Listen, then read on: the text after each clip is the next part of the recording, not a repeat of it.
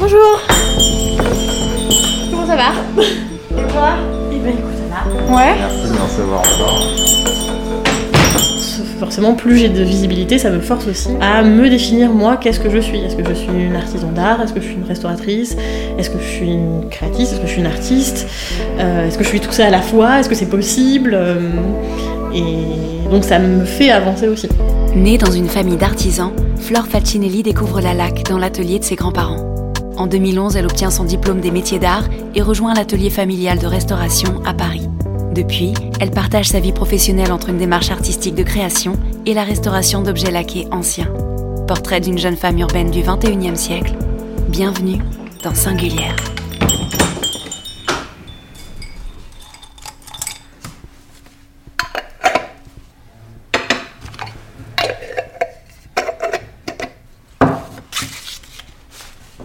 Là, je suis en train de lustrer.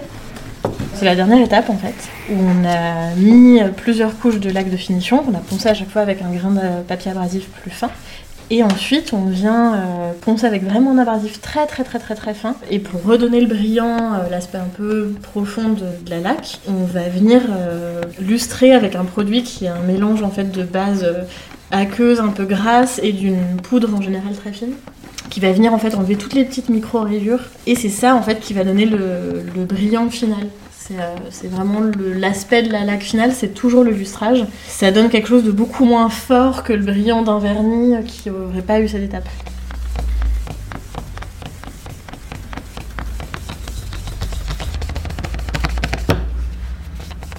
La laque finalement ça a encore cette aura très... euh, c'est exotique, c'est mystérieux, on sait pas trop ce que c'est. euh.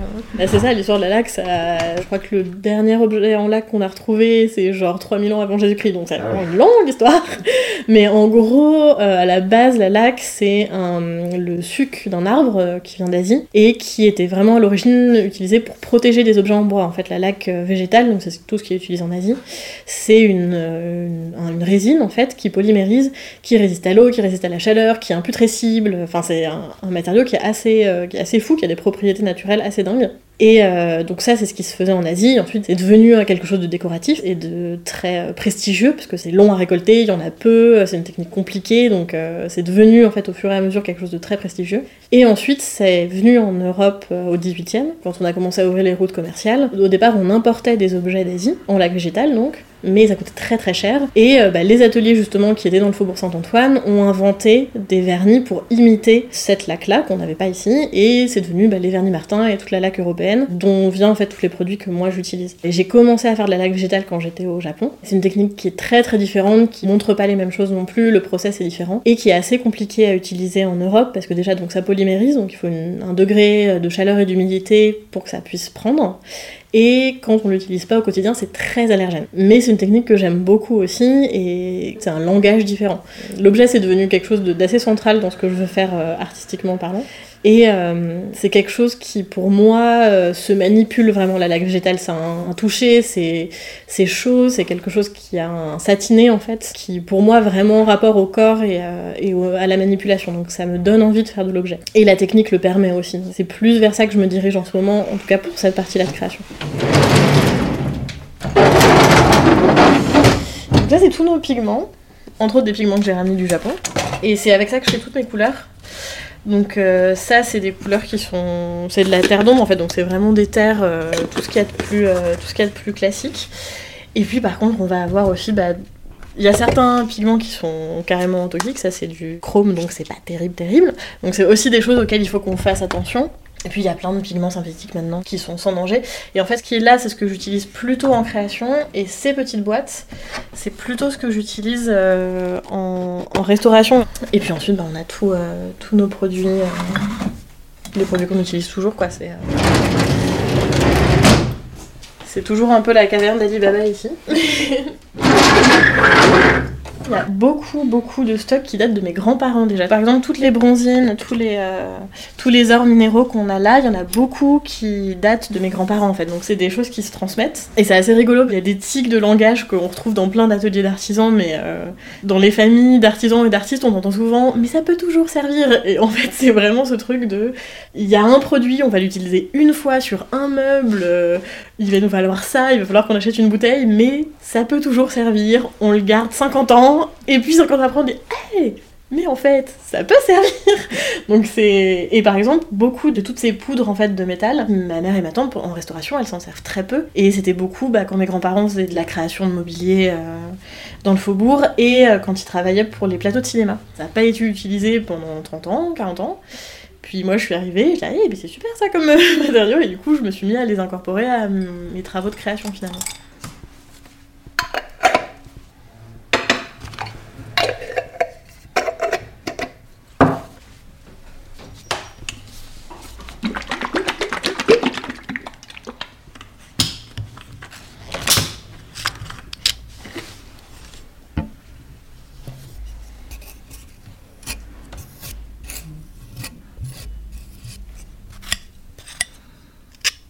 C'est complètement une affaire familiale. En fait, c'est mes grands-parents qui ont ouvert l'atelier ici. Avant, ils étaient peinture porcelaine. Et en fait, vers les années 60, c'était plus du tout la mode. Toutes les opalines peintes, ça se vendait plus du tout.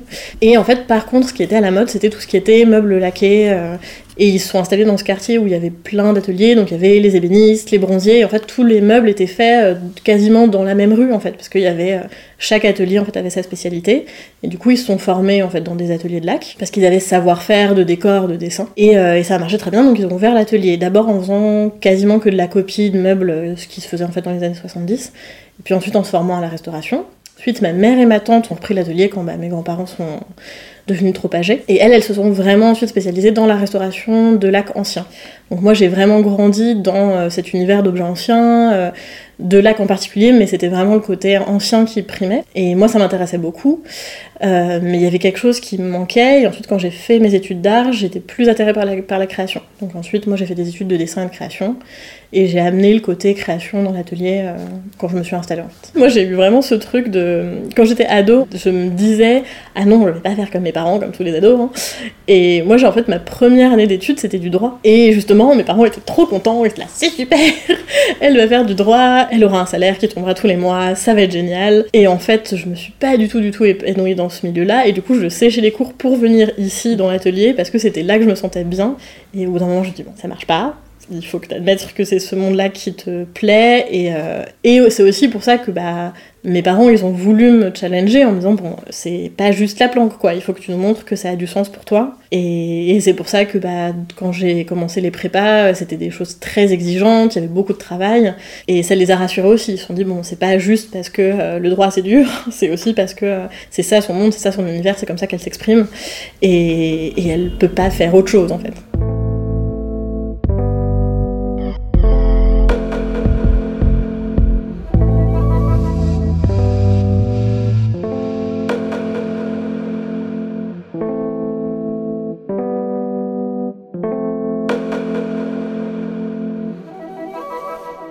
J'ai pas un sentiment de lignée dans le côté professionnel, j'ai pas l'impression de devoir perpétuer une tradition et euh, par contre, j'ai beaucoup d'émotions à me dire que cette passion que j'ai, elle m'a été transmise par euh, bah, les femmes de ma famille qui avaient cette sensibilité artistique. Par exemple, je suis passionnée de botanique et ça me vient aussi de ma grand-mère qui a transmis ça à ma mère et j'ai autant d'émotions à me cultiver et à réfléchir et à lire des choses sur la botanique que je n'en ai sur l'art. C'est plus ce côté euh, on était proches et on partageait quelque chose qui avait du sens et qui s'est transmis de génération en génération, plus que vraiment euh, cet atelier, il est là de génération en génération. Euh. Évidemment, c'est, ça me touche de pouvoir euh, travailler ici comme elles l'ont fait, mais c'est plus quelque chose de sentimental que vraiment un truc d'héritage professionnel. J'ai plus le sentiment d'être dans une continuité, Ne serait-ce que parce qu'il y a certaines choses sur lesquelles je suis assez attachée. Entre autres, par exemple, je travaille quasiment du figuratif et finalement des motifs qui sont, même si je les travaille à ma manière, assez classiques. Le végétal, tout ça, c'est des motifs qu'on retrouve en lac euh, depuis 3000 ans, quoi. Donc c'est vraiment. Euh, et même dans ce que faisait en création ma grand-mère, c'était aussi des choses qu'elle faisait. Donc je pense que je suis clairement pas dans une, dans une rupture franche. Après, je sais que je m'interroge beaucoup sur comment apporter quelque chose de nouveau et euh, de vraiment personnel dans ce que je fais et de justement de pas juste suivre les pas d'une trace qui a déjà été faite avant moi, mais d'apporter quelque chose de vraiment euh, intéressant, novateur et puis qui touche les gens de, ma génération de maintenant. Je pense qu'il y a quelque chose un peu de vouloir prouver à la génération précédente qu'on fait pas ce choix par facilité. En tout cas, moi, je sais que je voulais montrer que j'apportais aussi quelque chose, que j'avais euh, cette motivation et cette envie de créer quelque chose de nouveau, qui a beaucoup joué. pour ma mère et ma tante, c'était un peu la même chose. Euh, leurs parents, c'était mais ça va être une catastrophe, vous allez aller droit dans le mur, euh, vous n'allez pas réussir à gagner votre vie. C'était bah non, on va vous montrer que on est capable, qu'on on a cette passion en fait, et prouver sa passion à ses pères, en fait, ça compte vachement. en tout cas, dans notre famille, ça a beaucoup compté.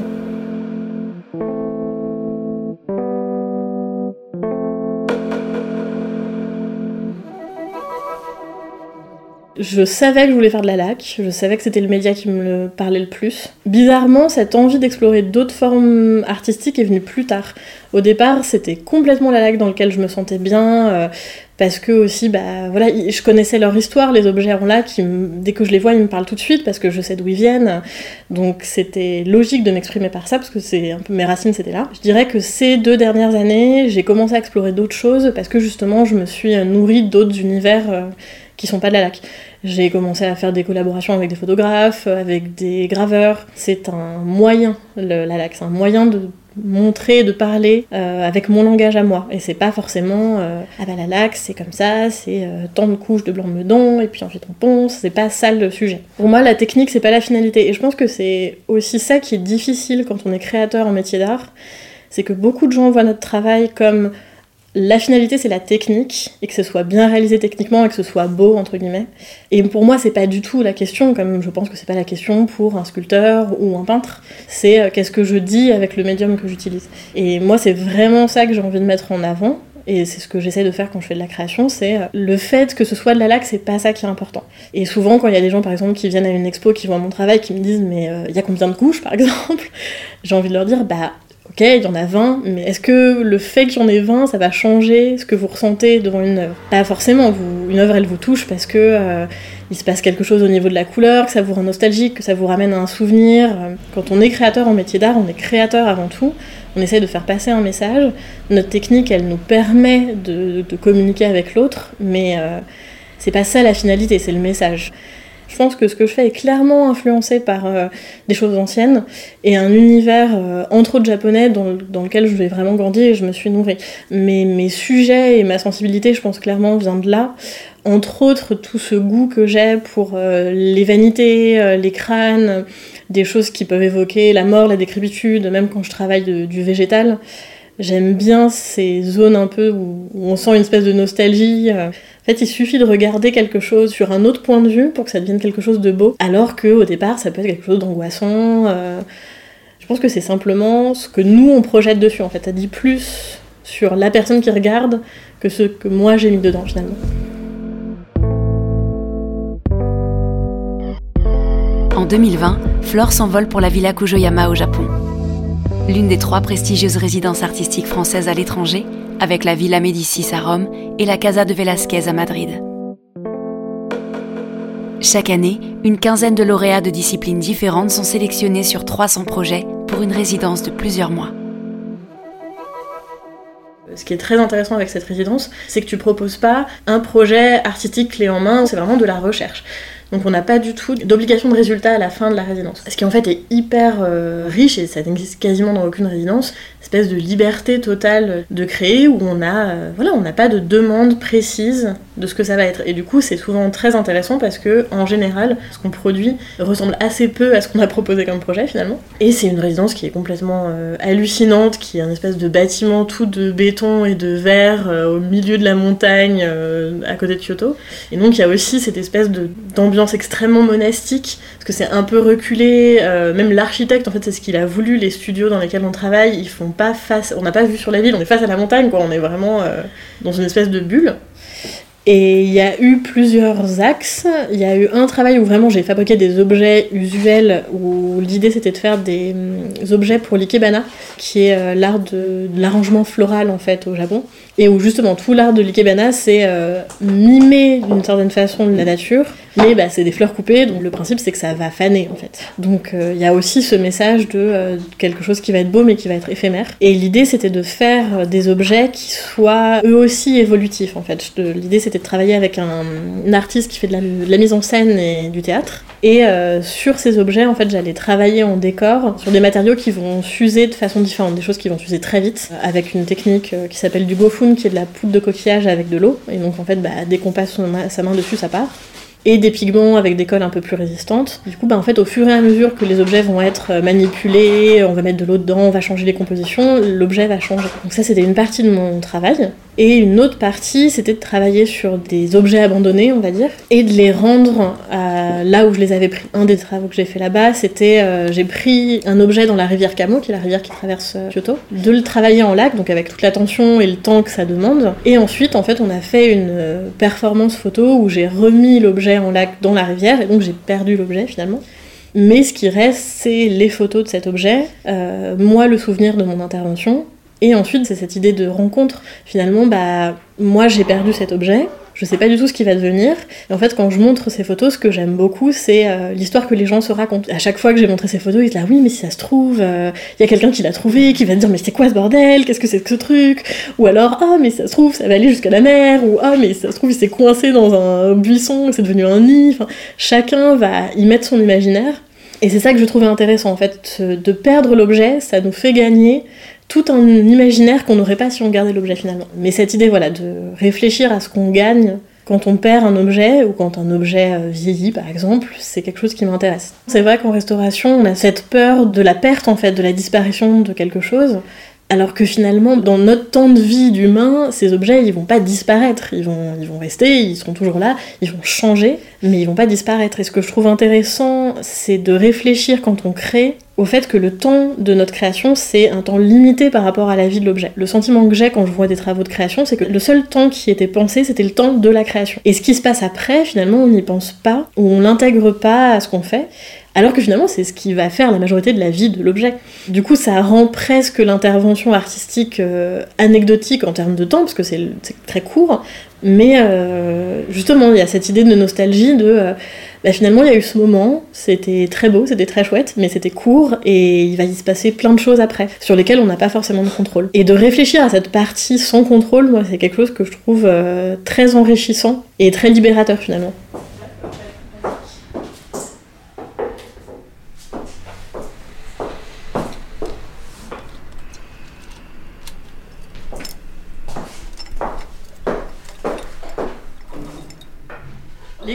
Ça dépend. Euh, les premiers que j'ai faits, je les ai trouvés dans les bois, simplement.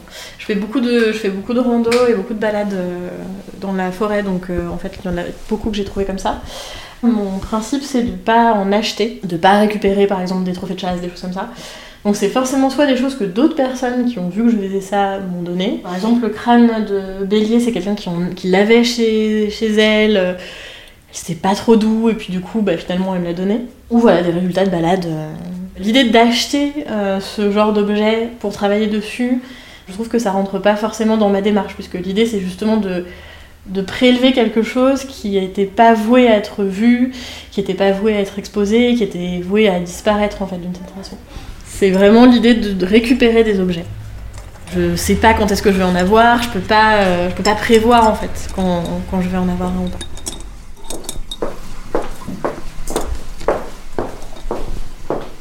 La partie bois, c'est. euh, je travaille avec mon frère qui fait les ministéries pour euh, certaines de mes créations. Et entre autres, bah, comme c'est des, ob- des objets euh, souvent récupérés dehors dans les bois, bah, ils, vont être, vont être abîmés, ils vont avoir des dommages.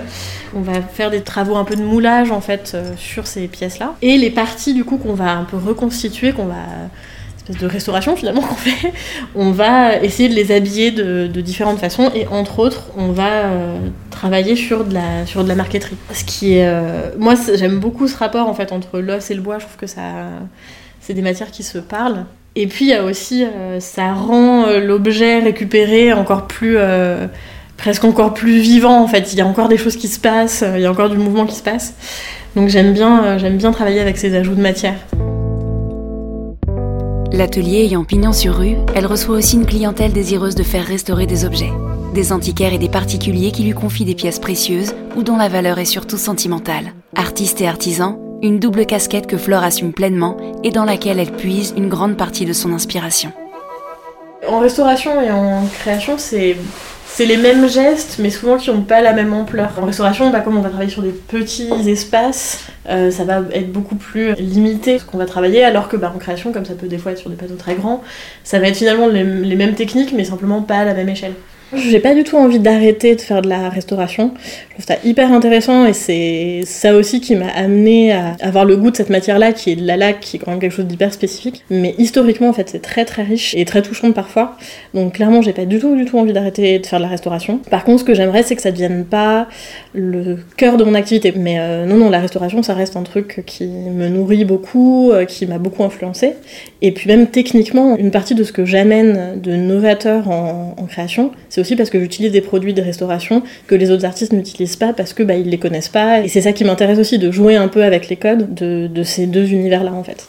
Nous, on travaille surtout avec des antiquaires, mais aussi avec des particuliers, et c'est ça qui est aussi intéressant, c'est que quand on est avec des antiquaires, on va plutôt avoir des objets euh, qui vont être un peu des objets d'exception, des choses 16e, 17e, donc on, voilà, on connaît leur histoire, euh, des choses un peu rares et prestigieuses, bah voilà, comme des paravents qui font 3 mètres. euh, avec des lacs d'or ou et par contre du côté particulier pardon ça va plus être euh, des choses de famille euh, la boîte que le grand-père a ramenée d'Indochine. Donc c'est c'est intéressant parce qu'on va vraiment jongler entre des choses très prestigieuses très rares très précieuses et puis des objets où la valeur c'est la valeur sentimentale en fait on voit vraiment le, les restaurations qu'il y a eu avant et aussi la façon dont la restauration a évolué. Parce qu'il y a quelques années en fait il y a eu beaucoup de questions éthiques sur euh, bah, comment est-ce qu'on restaure les objets euh, qu'on puisse retirer en fait les restaurations pour retrouver l'objet tel qu'il était en fait avant restauration. C'est quelque chose maintenant qui est quasiment imposé et le côté réversible des restaurations c'est très important. Donc ça a aussi fait toute une évolution dans les produits qu'on utilise. Parce qu'avant on, on s'en foutait en fait. On restaurait avec n'importe quoi. L'important c'est que ça se voit pas. Et puis euh, bah comme tout en fait les ça vieillit. Donc il y a des restaurations qui étaient complètement invisibles il y a 50 ans et maintenant ça se voit comme le nez au milieu de la figure mais on peut pas travailler dessus parce que bah les produits qui ont été utilisés pour faire la restauration peuvent pas s'enlever. Donc ça c'est des préoccupations de restauration qui sont assez récentes. Et nous ça a aussi bah, changé la façon dont on travaille parce que les produits sont plus les mêmes euh, on sait plus forcément comment s'en servir ou il y a des produits qui la composition a changé sans que nous on soit forcément au courant. C'est le, le- le fabricant en fait qui a l'obligation de faire euh, changer son produit. Et nous bah on voit que ça réagit pas pareil donc on comprend pas donc on doit faire des tests euh, et ça fait aussi partie du jeu et moi je trouve que ça fait partie aussi de, de ce qui est intéressant de faire plein de, plein de tests plein d'essais euh, de redécouvrir comment travailler découvrir de nouveaux produits euh. mais oui oui alors des, des, repentis de vieilles restaurations c'est très très classique et c'est assez amusant parce que des fois on découvre le décor ancien sous trois couches de retouches c'est assez c'est assez amusant. Euh, Jusqu'à euh, il y a une grosse dizaine d'années, l'idée c'était que l'objet ressemble à ce qu'il a été quand il a été fabriqué. Alors que maintenant, l'idée c'est que l'objet puisse se conserver, mais qu'on voit quand même que c'est un objet ancien, et s'il y a eu des accidents, s'il a bougé, si la couleur a changé, bah c'est pas grave en fait, ça fait partie de l'histoire de l'objet. Donc il y a quand même des façons de restaurer différentes. Et il y a aussi des ateliers qui ont des philosophies de restauration différentes. Euh, pour certains, ça va être juste, bah, on conserve, mais on retouche rien. Euh, S'il y a un manque, bah, il y a un manque, c'est pas grave. L'important, c'est que ça se dégrade pas plus.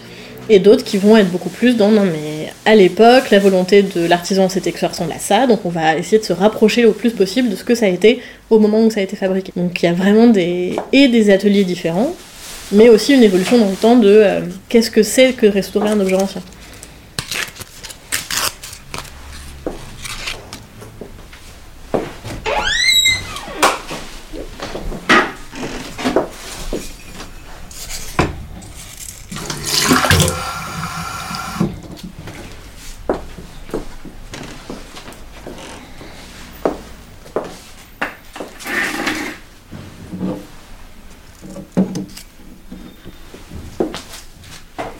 Donc le kintsugi, c'est une technique de restauration de céramique qui est très ancienne et qui justement consiste à recoller avec de la laque des céramiques cassées et de passer de la poudre d'or qui va du coup se coller à la laque. Et du coup, bah, la cassure devient euh, un plus en fait dans l'objet parce que ça raconte son histoire. Et justement, je pense que ce qui m'a rendu aussi sensible euh, à cette philosophie japonaise, c'est justement ça, d'avoir grandi avec des objets anciens, de voir que bah, les marques du temps euh, qui se montrent sur des objets, c'est des choses précieuses finalement. c'est quelque chose qui est, qui est complètement accepté au Japon et qui se voit dans tous les aspects de la vie, pas seulement, pas seulement la restauration finalement. J'aime beaucoup restaurer les vernis Martin parce que euh, les vernis Martin, surtout d'une certaine époque, sont très chaleureux et euh, très éclatants. En fait, souvent euh, la, la, laque asiatique, c'est souvent justement noir et or, c'est souvent des choses assez, assez calmes, entre autres parce que la laque végétale, ça s'oxyde. Donc c'est très sombre et c'est entre autres pour ça qu'on rajoute euh, bah, de la coquille d'œuf, de la nacre, euh, de l'or. C'était pour rajouter de la lumière à ce matériau qui est sombre à la base et qui permet pas de faire beaucoup de couleurs. Et du coup, nous, quand on a fait des vernis Martin, on s'est dit bah nous on s'en fout, ça n'a ça, pas du tout cette propriété-là, ça ne s'oxyde pas, donc on peut faire les couleurs qu'on veut. Donc on a fait du vert, du rouge, du bleu, enfin on s'est vraiment lâché et on a fait quelque chose avec, en plus toutes les chinoiseries, du coup une espèce d'imaginaire complètement euh, fantasmé de l'Asie avec euh, des gens dans des palanquins, mais on va aussi mettre des palmiers, puis aussi on va mettre des pagodes mais qui n'ont aucun sens avec 18 étages parce qu'on peut le faire et il y a un côté très euh, festif dans certaines lacs que j'aime beaucoup. Et donc ça c'est des objets que j'aime beaucoup restaurer aussi. Je suis souvent très impressionnée de quand je commence un objet. Il y a des objets qu'on a qui datent du 15e siècle, bah, forcément c'est très impressionnant, euh, on veut pas se louper, on veut pas faire de bêtises, et puis ça demande un travail d'humilité de se dire, bon bah voilà, je suis face à un objet qui a traversé tout ça, euh, ça serait un peu dommage que ce soit moi qui, pose un problème. Euh, donc non, mais je pense que justement ce travail sur la nostalgie, sur le fait de se voir comme un passage dans le temps d'un objet, ça vient de ça aussi, parce que bah, finalement on sait qu'il euh, a eu sa vie avant, nous on intervient, puis il a sa vie après, et euh, on n'est qu'un maillon dans, la chaîne qui, va lui permettre d'être vu, d'être admiré, d'être utilisé encore euh, avec beaucoup de chance plusieurs centaines d'années.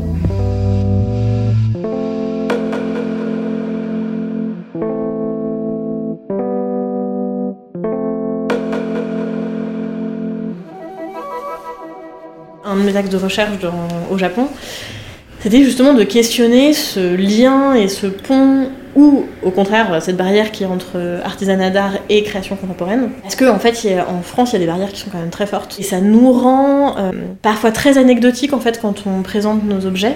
Parce qu'il y a un décalage en fait entre ce que nous on veut transmettre et euh, ce que euh, l'opinion publique ou les pouvoirs publics voient de ce qu'on fait. Souvent, on nous voit comme quelque chose de très patrimonial, genre oh, c'est formidable, ils, reprennent une technique ancestrale, c'est merveilleux, mais ils nous voient pas forcément comme des individus créateurs de quelque chose de nouveau. Donc c'est pas forcément évident de se positionner et de montrer son travail en assumant complètement une posture artistique contemporaine.